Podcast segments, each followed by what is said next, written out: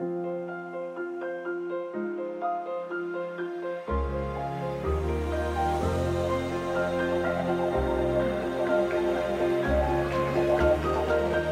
and welcome to Charles Darwin University. Here you'll find out a little extra about what our vocational education and training, aka VET, and higher education, aka HE courses can offer you. Today we have Greg Williams, Lecturer of Indigenous Knowledge. Thanks for joining us, Greg. No worries, great to be here.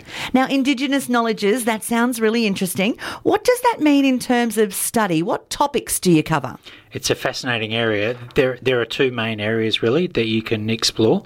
One is Indigenous knowledge itself, and there are a number of courses there, particularly in languages, I guess, where you can learn language and you can learn about culture and the way that Indigenous people think through the learning of language.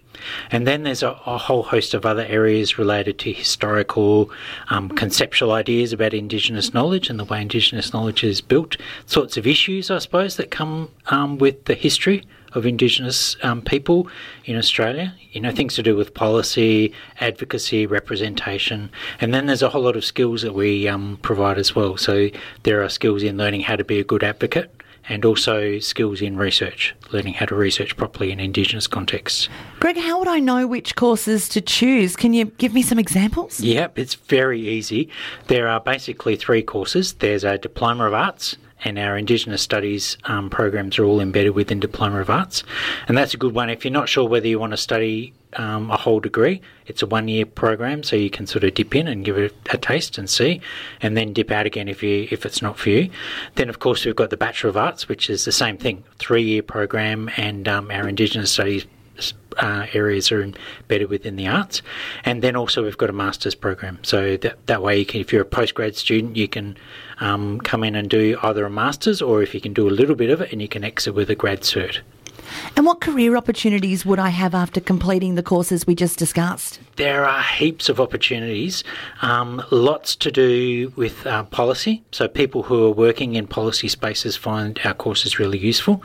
And of course, the reverse is true. If you're interested in working in the policy space, particularly in Northern Territory, given there's over 30% of the population here is Indigenous, you, you can't work in a policy space without understanding some of the things that we do.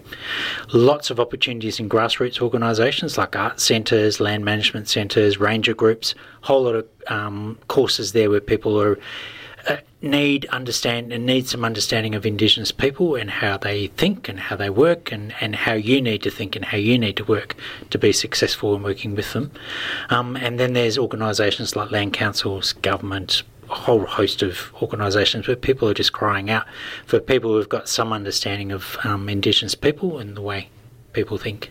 What are the highlights of studying these Indigenous knowledges courses here at CDU? My the thing that I always think is most important is that it teaches you to think differently in that intercultural context. So often we work in a in a world where we we are um, you know constrained, I suppose, by the history of, of particularly Western people of our own ways of thinking. And so a degree like ours is a way of actually opening yourself up to different ways, different ways of thinking. Um, I think also one of the things that I find valuable is is meeting and working with a whole range of Indigenous people, and then the other thing that I think is good is being able to get on get on country and visit people in different locations, different contexts, and that's the part that helps you to think differently because you're in a different place, different location, and that, in a sense, forces you to think differently about the world. Greg, do I really need to study the course though? Lots of people kind of think you don't need a qualification to work in this field or industry. What are the benefits of studying with CDU? of course, they're crucial, absolutely crucial. I mean, I should say that there are a lot of people who have a lot of experience that don't have qualifications, of course, but I mean, it takes years, years and years and years of working closely with Indigenous people to develop that sorts of those sorts of skills. So, for me, I think yeah, in a sense, it's a shortcut for developing and forcing you to think about um, your relationship with Indigenous people in Australia and the the context, the the social issues, the historical issues that that need to be addressed in Australia. And I, uh, I suppose one of the things that I would say is that, from my perspective, everybody needs to do something in this space because we all need to think about different think differently about the way, I suppose, the way in which we interact with Indigenous Australians and and rethink the whole relationship.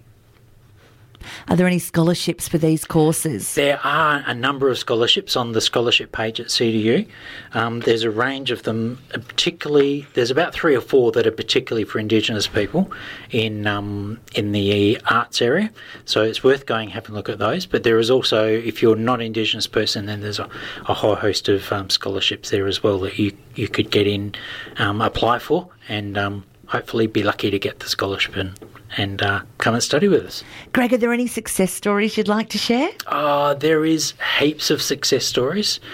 Um, really hard to pull to pull out one. I think um, one of the, the areas that I think has been really useful over the years is um, a lot of a lot of students came to the Northern Territory around the time that Jabiluka was being pro- protested mm. out in Kakadu, and many of the stu- many of the people that were there um, ended up drifting into CDU during that time and then afterwards, and a lot of those people have stayed. And so now they're in key positions in places like the NLC and different um, land management organisations.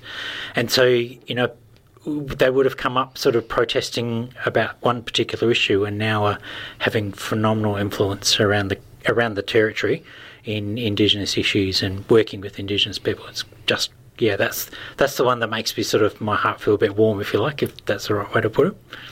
Perfect. Thanks, Greg, for explaining the different courses, and hopefully, this has helped those listening to decide which courses to take here at CDU. If you're wanting to find out more information, head across to the website cdu.edu.au forward slash study.